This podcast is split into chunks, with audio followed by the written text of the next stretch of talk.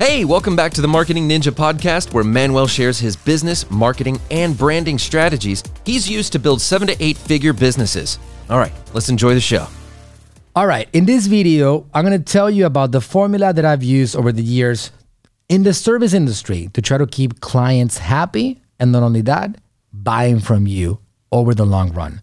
So let me tell you about this before you keep on losing clients. Let's go. So, in the service industry, one thing that you got to know, and which I'm sure you do, is that we are here to service them. We got to understand that we're here to give them some product and they paid us for it. That's the overall idea.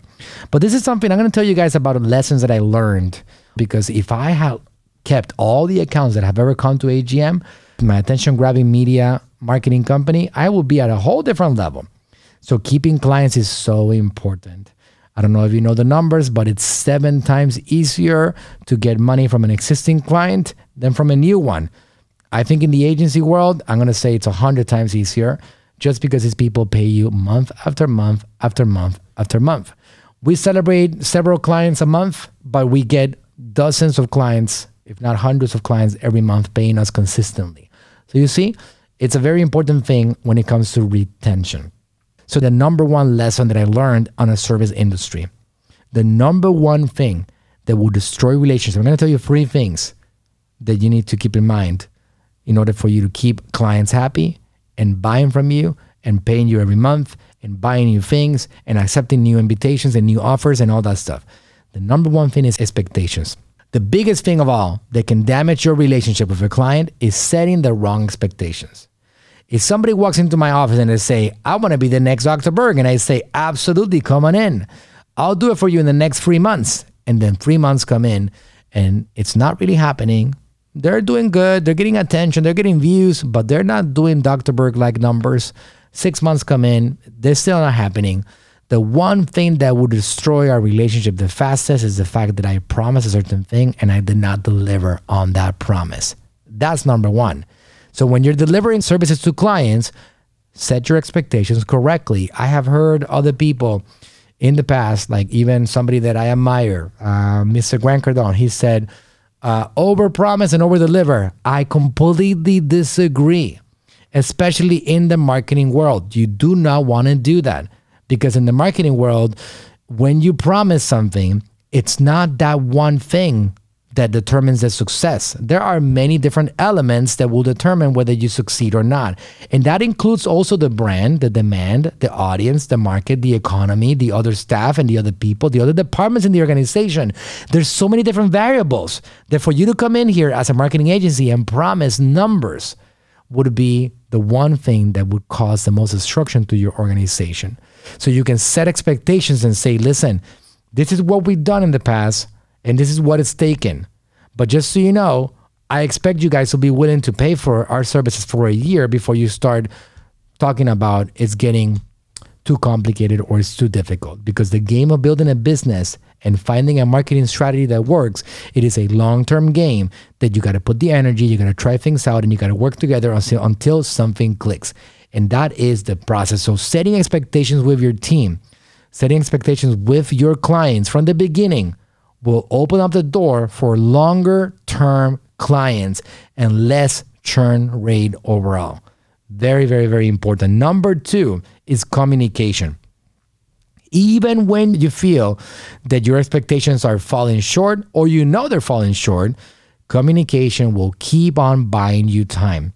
Some of the things that I have seen cause a lot of destruction also in our organization here, in our service organization, is the fact that account managers, our staff stop communicating enough to our clients, or maybe they have good news and they don't share them.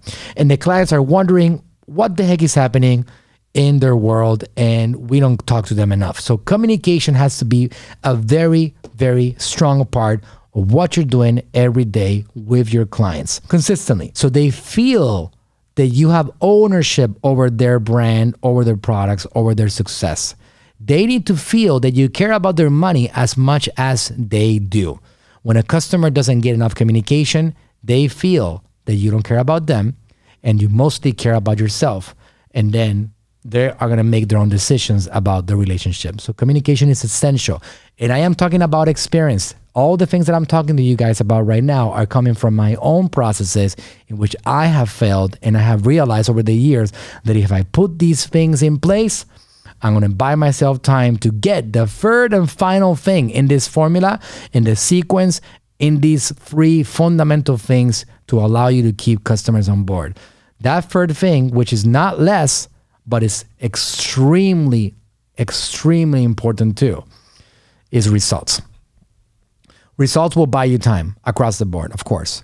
Results would even uh, forgive the fact that you barely communicate to your client and that you incorrectly gave expectations months before. Results are absolutely an essential part of what you are because at the end of the day, they all came here looking for those results.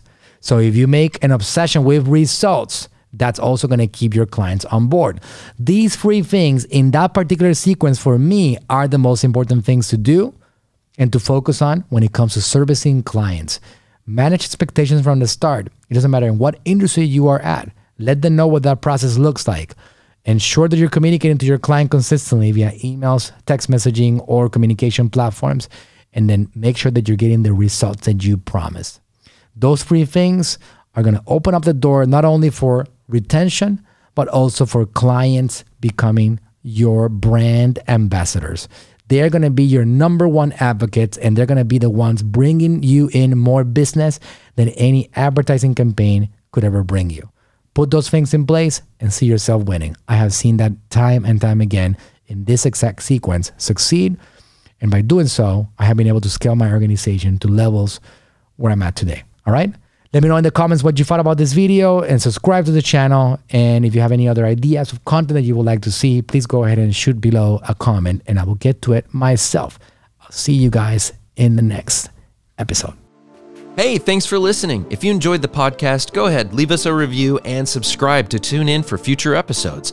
And if you're looking for a team that'll go above and beyond for you and your brand, go to talktoaninja.com today.